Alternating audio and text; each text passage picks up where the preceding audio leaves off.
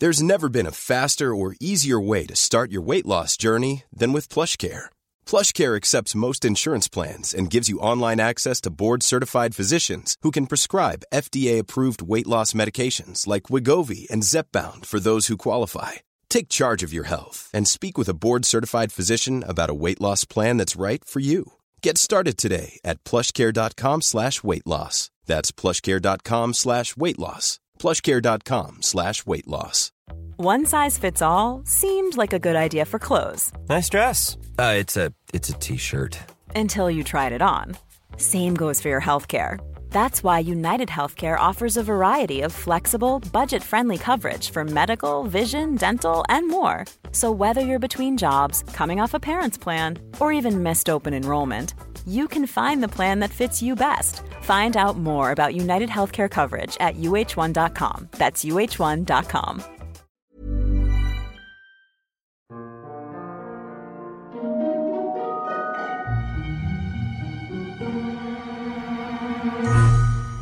Hello, everyone, and welcome to the History of Byzantium, episode 284 To the City with Alexander Christie Miller. Today, we have an interview with a British journalist who was the Turkish correspondent for the Times newspaper between 2010 and 2017. He's written a book called To the City about the people who live along the Theodosian walls in Istanbul today.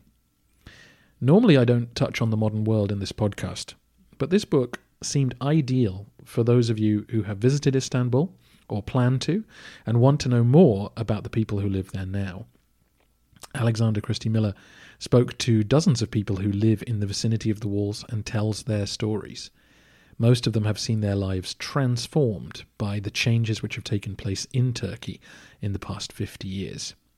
He also recounts the story of the 1453 siege of the city by Mehmet and sees how that event is remembered and used by today's political leaders.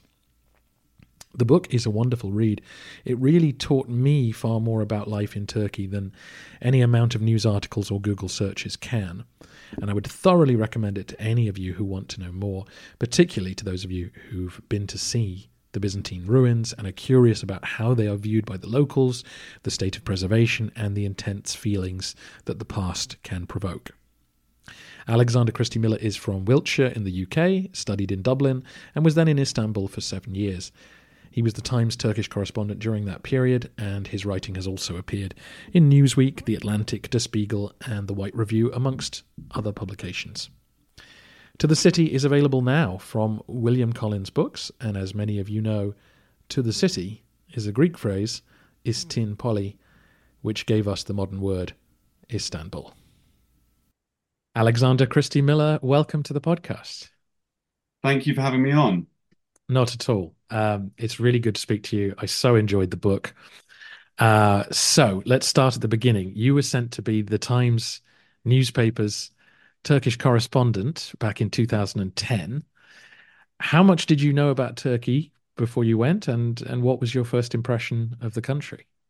Um, well, it's in fact I wasn't sent to be the Times correspondent. I, I decided to go out there. I'd um I'd been working. I was working as a researcher on the Times foreign desk, and um I I knew I wanted to get into foreign correspondence, and um I was I was working uh, on on a local newspaper at the same time, and I got into the car at work one day, and I put on the radio, and you know when you hear a uh, uh you you turn on midway through a radio show, and you hear so them talking about something, but the vital information of where this place is wasn't there. So I was listening to this show and they were describing the, the music and the nightlife and the food and everything in this particular neighborhood.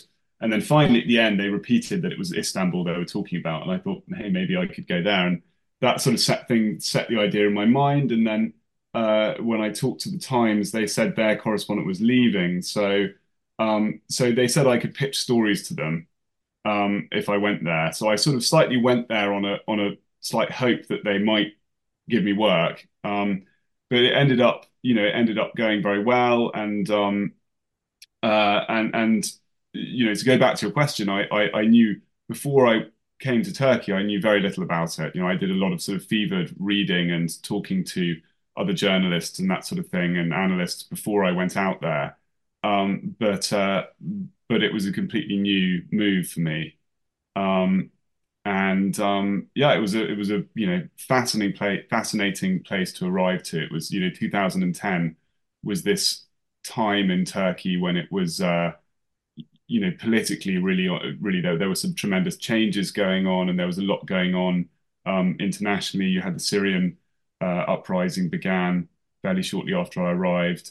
Um, endless elections, sort of an election almost every year. so um, so there was a lot to write about and a lot to learn. Absolutely. I think that's one of the reasons I enjoyed the book so much because sometimes when someone's very immersed in a place or a topic, they forget what they don't know, you know, or what they didn't know before they started. And so you explain things very well as uh, from the perspective that most listeners will come to it, um, not knowing that much. Um, so, uh, can you tell the listeners what your job was like as a foreign correspondent? What were you expected to do with your days? Um, how much did they expect you to know what people were thinking on the street? Um, so it was really it was it was very much uh, you know work was I think I think we should say quite seasonal in the sense that um, if there was a lot going on in the country at any one time, you might be expected to write a story every day. Um, uh, but then there might there might be a couple of months where um, there's not a huge amount going on uh, of a level that would interest you know a newspaper's foreign desk and so then you know you spend your time working out things to write about and sending them ideas um, you know trying to get them interested and then trying to convince them that a certain topic is of of a level of importance that would make an international newspaper. Um, and so uh, you know I, I was I, I was I wasn't their employee so I was able to write for other people too. So I was writing for a few other publications. And um, uh, and you know, I think initially, you know, you you, you work out what's going on from from uh, from uh, you know talking to analysts, uh, you know, following Turkish press, um, and and you know talking to colleagues and that sort of thing. Um, and then you know as time went on and my sort of language skills improved, then then I would uh, you know you know as time goes on, you get more and more sort of uh, au fait with with with the sort of with the general political situation. But I mean, what, one of the things I talk about in the book is is that you know Turkey is such a complicated country. I mean, I think any country is complicated. You know, it's a sort of a facile thing to say in a way, but um, but you know, the better I got to know the country, the more uncomfortable I became with the kind of tone of authority that you're expected to take as a as a foreign correspondent, because you know, I often thought about the fact that if I was writing about England, I would be quite hesitant to make the same kind of pronouncements. You know, I was I was being called on to make about Turkey and the same kind of sweeping analysis of political things. I would be terrified to do that in England. And I kind of thought it's only really a certain level of ignorance and distance that, that gives me the confidence to do that of another country. And so when so writing the book was really a kind of a way to try and change that relationship slightly and to try and and uh, and and write in a more ambivalent way and to you know meet meet ordinary people who were interesting but possibly not not the kind of people who you would typically have in the have in the news. Um, and um, and and sort of tell Turkey's story through their stories really. So yeah. Which you do a wonderful job of. I mean the the book is filled with really fascinating glimpses into people's lives. Um, how easy is it to get to know local people? Because many of them tell you very personal details and life stories. And uh, how hard was that to gain people's trust, or, or are people quite willing to to talk to you? Um, so I spoke to a lot of people, and um, and you know, very many of them, you know, didn't end up in the book. Um, you know, it's partly the people who I who I wrote about were people who I built a good rapport with, and um, and also on a on a basic level, I, I chose to write about people who I who I felt sure were being honest with me, who I felt like weren't weren't trying to manipulate me, which is very often when someone's speaking to a journalist or a writer, you know, that they've got some political agenda and they're trying to push that, or they want they want you to believe something, um, and uh, and you know people are generally, you know, most people are generally pretty open when you're um when you are writing, you know, when you want, want to ask them about their lives, and when you particularly one thing which made my the process easier was the fact that I could go in and say, look, I'm writing a book about the city walls, um, rather than I'm writing a, you know, a sort of sensitive political, you know, a sensitive political subject. There, there are a lot of things I could have gone in with which would have probably scared people off. Um, you know, there, there are, it definitely varies from diff between different sections of society. So, for example, um, the sort of very conservative uh, Islamic sections of society can sometimes be more closed in these sort of small communities. There were a couple of communities I went to which were just very, very closed. And you know, I went and spoke to someone, and you could see their their agenda was, why is this guy here? He probably has some ulterior motive, and I, am just going to answer his questions and get rid of him as quickly as possible. Um, interestingly, it was also the same with the you know the Rum community, the the the the, the Greek the Greek uh, you know, I recount in the book how I met the the the the, the priest from uh, from the um, uh, the monastery um, uh, at uh, Balıklı, um, and uh, which is you know by Silivri and um, and you know he he was very much like no, I can't talk to you. And I think I think in, among those communities, there's sometimes a reticence because they sort of they're quite vulnerable and they feel like talking to an outsider could in, bring unwanted attention on themselves. Um, but uh, no, there was no shortage of people who were happy to talk about their their lives. So yeah, yeah, no, it's so interesting, and um, you you just get a really nice cross section of people in different circumstances with who've experienced the great change uh, that's gone on in the city across the last you know 50 70 years um, uh, the the Byzantine land walls provide the kind of framing device for the book. Most of the people you talk to um, that you record in the book uh, lived or worked in uh, the vicinity of the walls. Um, why did you cho- choose to focus on that area? For, for context, uh, Istanbul is now a, a mega city. Um, some listeners may not be aware that the majority of people don't live anywhere near the walls or even on the same continent as the walls. So it wasn't necessarily an obvious choice as it might seem to us. Um, as as people interested in Byzantine history. So, uh, when did you first discover the walls, and and why did they strike you as a as an interesting part of the city? Um. So really, so I first, you know, I first walked along the walls. I think in 2012 or something. Um. And then and then I came back there to report on a story a few years later. Um. And um.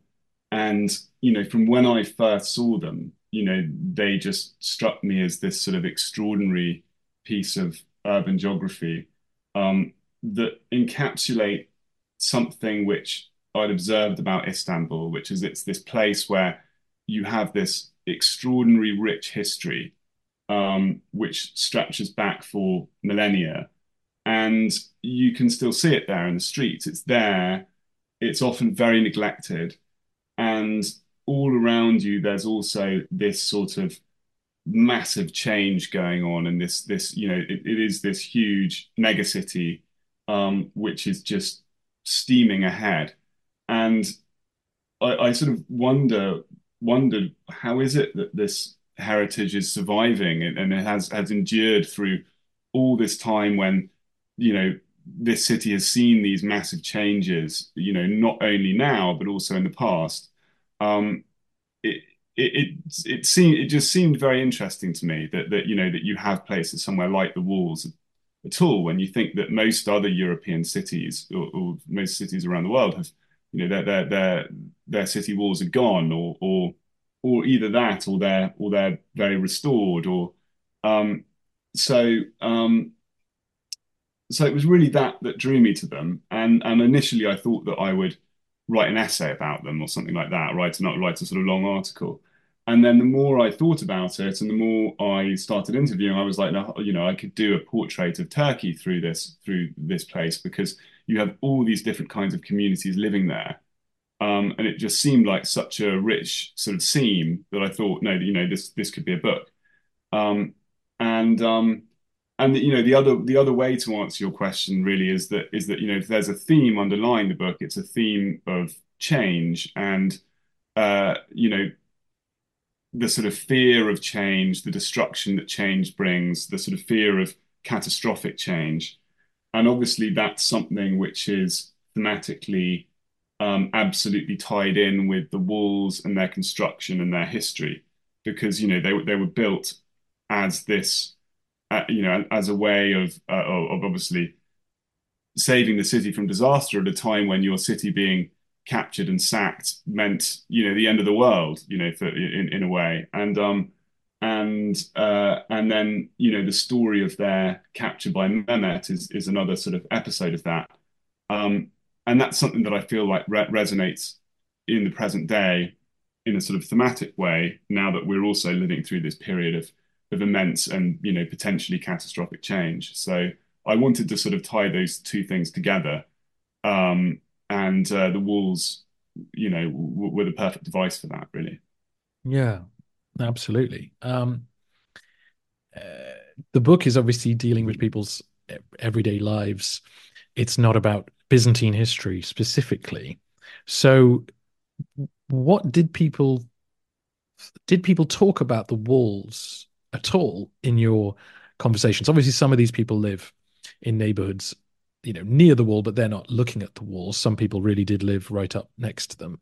Um, did they were they just another part of the life, like another house, another road, or did people refer to them as not not literally Byzantine, but you know, oh, the, the, those walls, those Roman walls, you know, did did the, the walls as a historical object come up at all in conversation, or not really?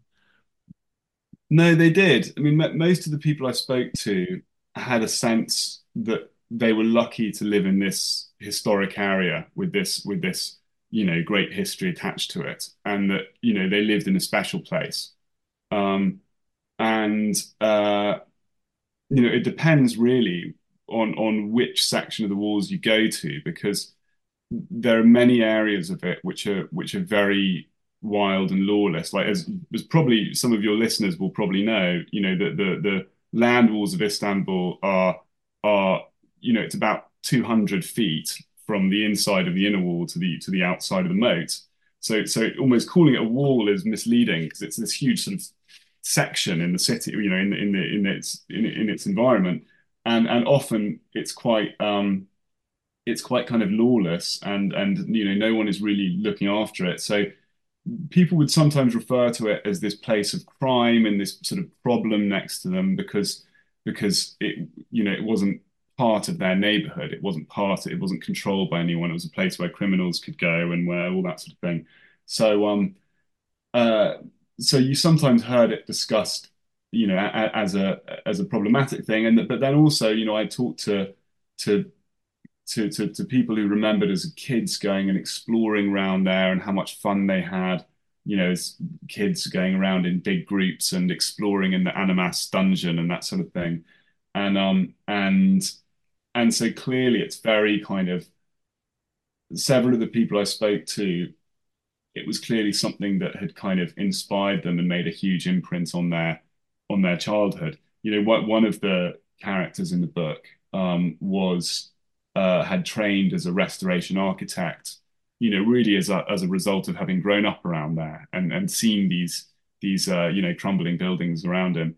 Um, you know, another another character in the book. I don't know if I I don't know if I mentioned it in the end in the actual text, um, but he had, when he'd been at school, he'd, he'd done his own project to imagine the restoration of the walls, in which he'd wanted to create a walkway that would go across the, you know, glass walkway so that you could walk along the top of them, you know, the whole way along. Um, and um, so, so I think it's definitely, uh, definitely people feel a connection to them. I mean, you know, maybe we could talk more about, you know, their their meaning in broader Turkish uh, society, but um, but uh, but you know, I think it's impossible for anyone to live near them and not have a sort of you know a strong sense of of place. You know. Yeah, no, that's really interesting, and I mean, there's no particular reason it should, but does Byzantine history come up in everyday conversation? Because this is a a question listeners ask. Um, or does it seem like Roman ruins seem to us in England? Like, why would that come up in conversation unless you're specifically talking about the Romans? It's funny. I mean, obviously, it's um, uh, it, you know, short answer is no. It doesn't come up hugely often in in, in everyday in everyday conversation. But actually, I, would never thought about it before. But the comparison between uh, Britain, you know, Roman history in Britain is quite a good one because I think in Britain we also had a sense that Roman ruins are somehow foreign. You know, the Romans came here and then they left, and then and then um that that it's not quite you know it, it's it, it's it's our heritage, but it's not but it's somehow also slightly foreign. And um in in Turkey it's the same, but um but that foreignness is a far more charged issue because you know the Turkish Republic is is hundred years old, and um, when Turkey was created, um, you know, at, at the after the, the, the First World War, um, there had been this effort by the victorious Allies after you know the Ottoman Empire was defeated in World War One, and the Allies had tried to impose this treaty that would effectively have dismembered uh, Anatolia, and um, you know parts would have gone to the Greeks um, you know, there would be, uh, you know, parts would have gone to, to different different countries, and um, uh, and um, and this really helped create in the Turkish psyche this fear of dismemberment and this fear of foreign powers coming in and taking their land away from them.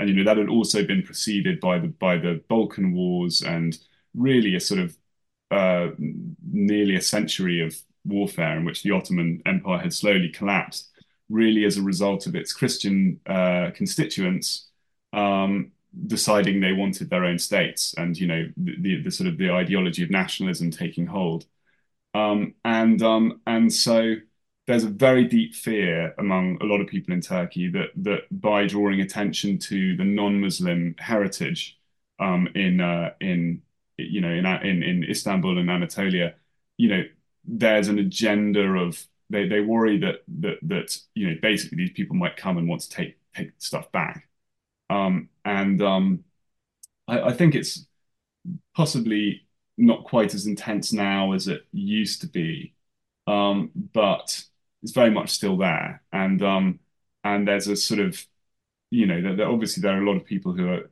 fascinated by and interested in the Byzantine history and also feel a sense of continuity between you know themselves as residents of Istanbul and the past residents and like this kind of multicultural idea.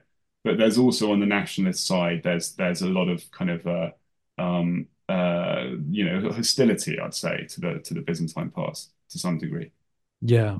Well that was one of the things I found most interesting about the book because um, listeners who come on the tours with me with with the with the nicest of intentions I think sort of probe as to why the Byzantine ruins aren't presented like they might be in a Western European city um, as sort of um, beautifully preserved bits of the past. And so I think they they understand there's a sense of tension with um, with modern Turkey and its relationship with the past. But you bring that out in the book really well and in a way that really um, helped me understand things because I think I think particularly as as a, a British person, obviously Western um, Western nationalism is is sort of what set the world on this path to sort of nation states. And I think, in particularly in Britain, where the geography makes it very clear where Britain is and isn't, we just take nationalism for granted.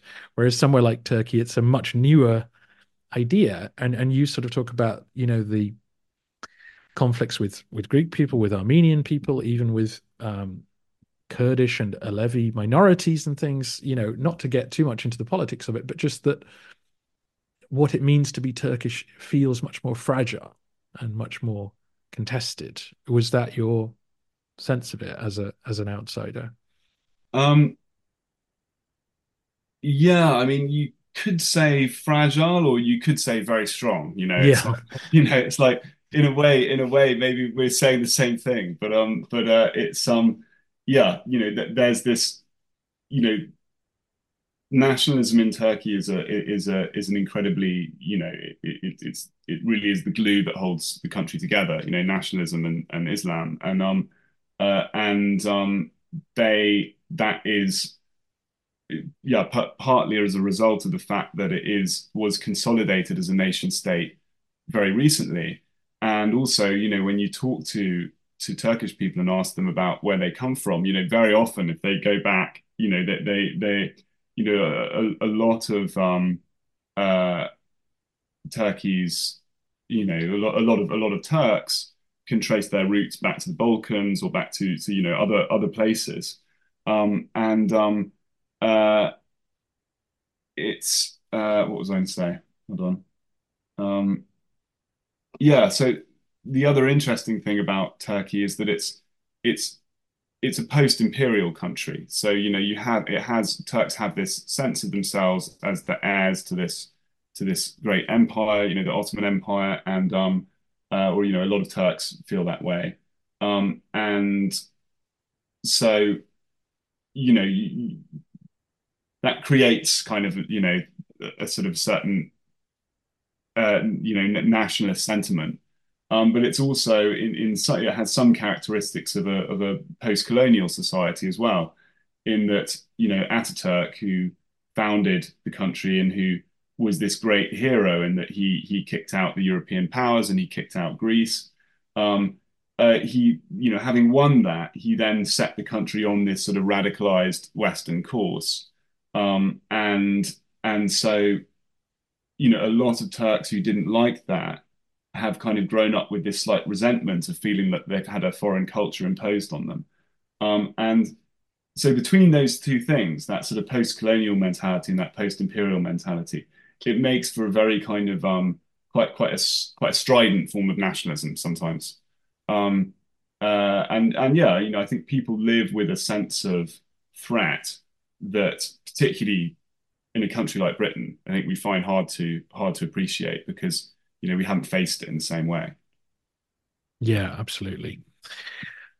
I won't talk more about uh, modern politics because I try to avoid it, but that's one of the m- most interesting parts of the book, and and I think, as I said before, it will really appeal to people who aren't very um, knowledgeable about modern Turkish politics because you explain it very well, and um, so I really enjoyed that. So on a lighter note, uh, um, when I was about to go to Istanbul for the first time, I was looking at the land walls on on um, Google Street View, and uh, I'm sure we've all had this experience where you you're looking at a street, say in your own city, and and a bus is following your view down the road, you know, because the cameras who took it, so the bus keeps obscuring the shops or the parking signs you're trying to see.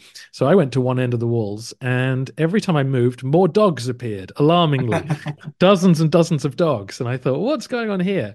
And thankfully, your book answered that question. So, um, visitors to Istanbul immediately noticed the street dogs and and cats. Um, but you got to know some of the street dogs very well. And um, can you tell the listeners about that and also about the, the street dog culture in Istanbul?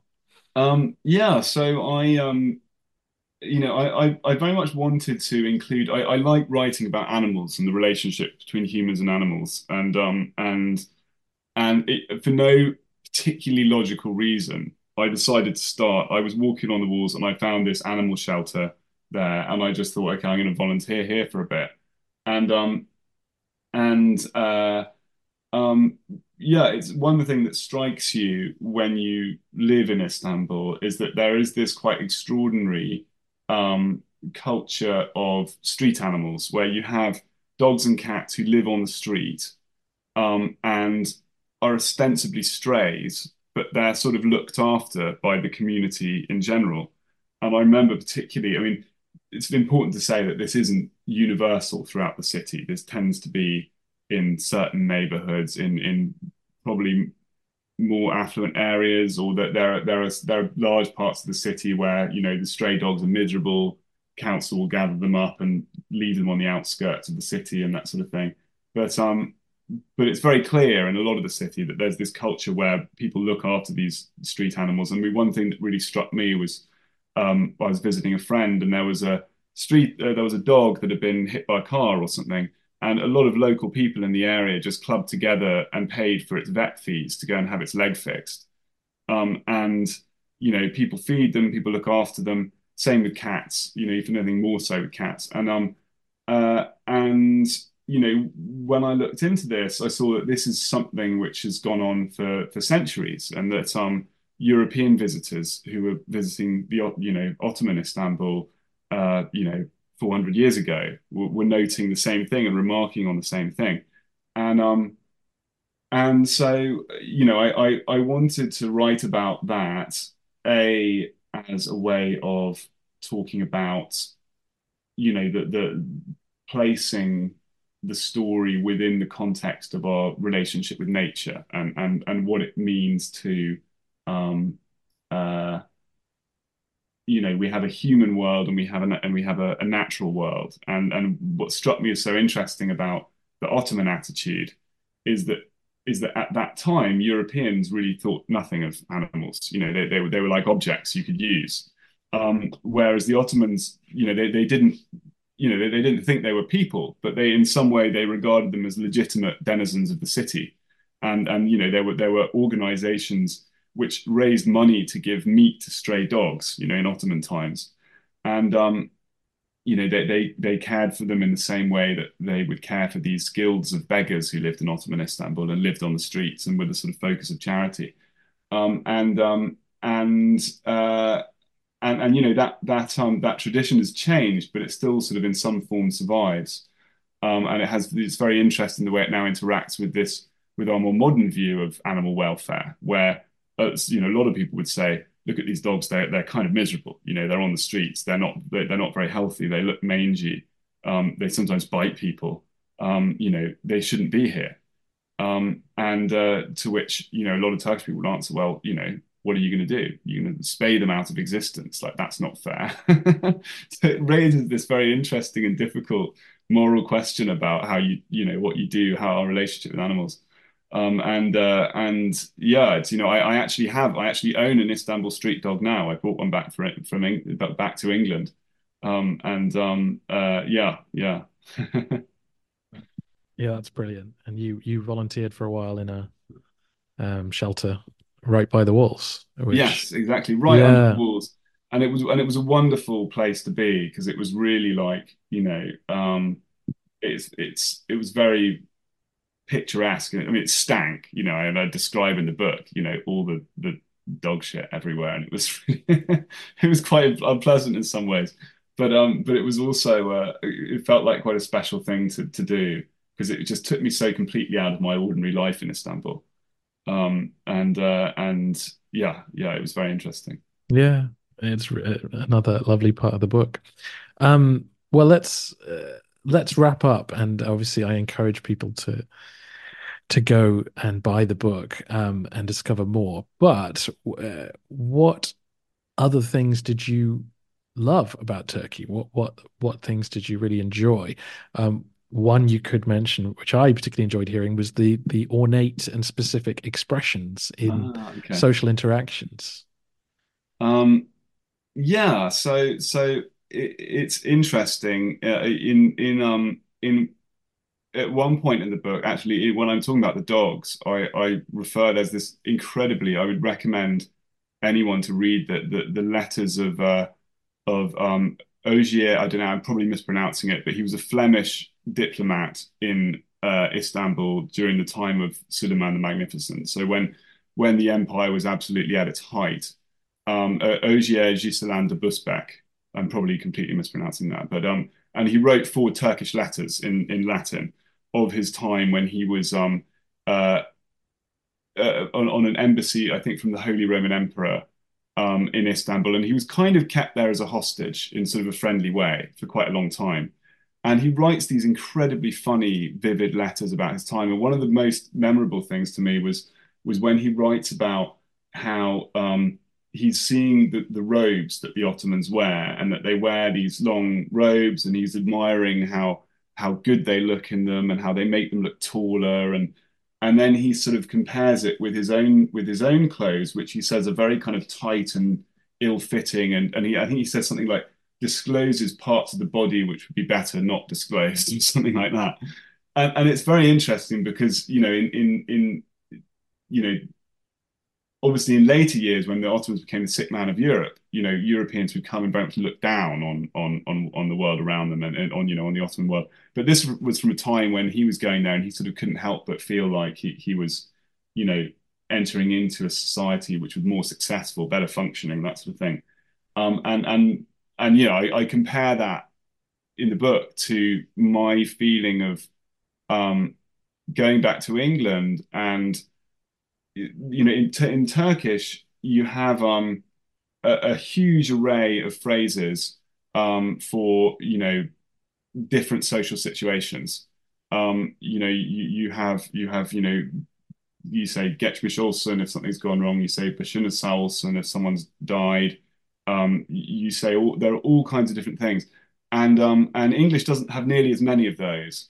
And uh, and and I found like uh, that that that when I moved back to England, I kind of missed them. I missed I, I sort of particularly the one geçmiş olsun, which literally means may you know may it be in, may it be in the past or may it be done with.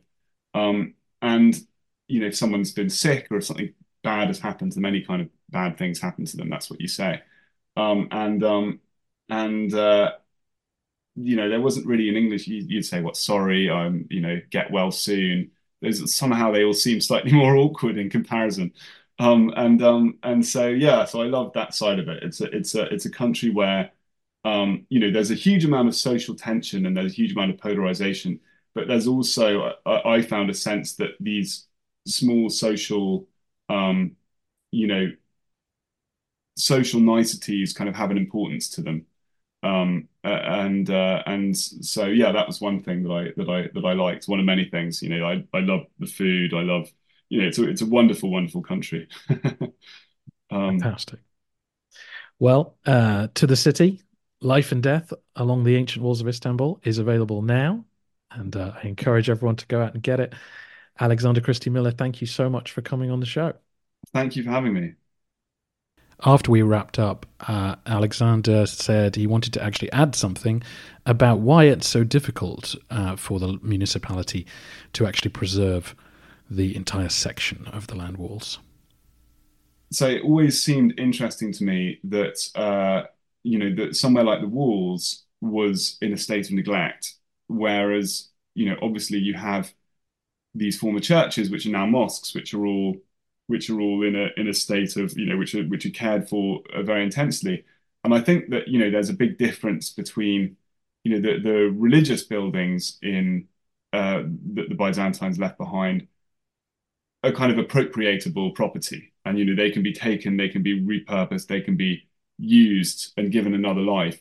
Whereas um, the secular Byzantine buildings, um, especially, and you know I think especially if they're in some way a symbol of or a reminder of Byzantine power um, are more difficult to kind of, you know, they're they're they're harder to to ideologically appropriate into the sort of, you know, uh, um, uh, the the new the new sort of state, I guess, and um and uh, and it's interesting that um you know, one of the buildings that's recently been restored, which is the the palace of the. I'm sorry, I'm going to do a mispronunciation here, but the palace of the Porphyrogenitos, um, and that was that stood derelict for a long time, and now it's been restored.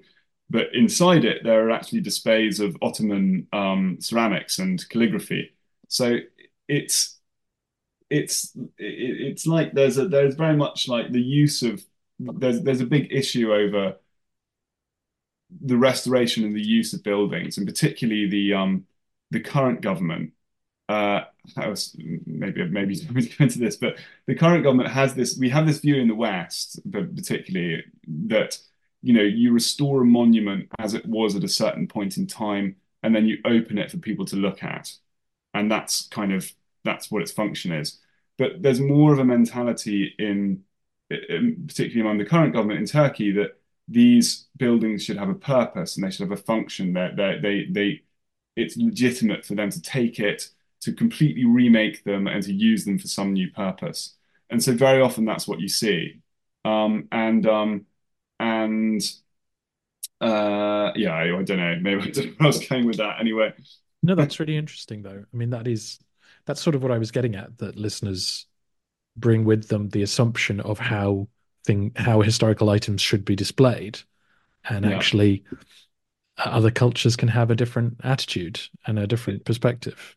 Exactly. And the other important point, specifically in the case of the walls, is that, you know, they're they're hu they're huge. You know, they they go they stretch for four miles. Um, re restoring them is a massive job. And also they're not, you know, they're not the Hagia Sophia. Then they're they're they're never gonna they're not quite as easily monetizable as some of the other, you know, big attractions in Istanbul. So they would be tremendously expensive to restore. Um, they're probably not going to make that much money um, as tourist attractions. And then also, you know, the work of restoring them requires a a sort of a continuous political will on the part of the city's authorities, which you know has has never really been there. You know, partly you know that there have been restoration attempts, and there have been bits done here and there, but then the municipality, which is you know the municipal administration, which is doing the work, loses power, and then the next one comes along and has different priorities. Um, you know, you have overlapping jurisdictions in terms of who's in charge of different bits. So there's a number of quite practical um, considerations which kind of conspire to to to to to to make it unlikely that they're going to be fully restored. I think. Yeah, absolutely. To the City is also available on Audible. So if you'd like to listen to the book, you can find it there. And if you'd like to listen for free, then sign up at audibletrial.com forward slash Byzantium, where you'll get one month's free membership and you can keep the book if you decide not to continue with Audible service. Or, like me, you can get sucked into listening to uh, book after book after old radio show after all the amazing things in Audible's collection.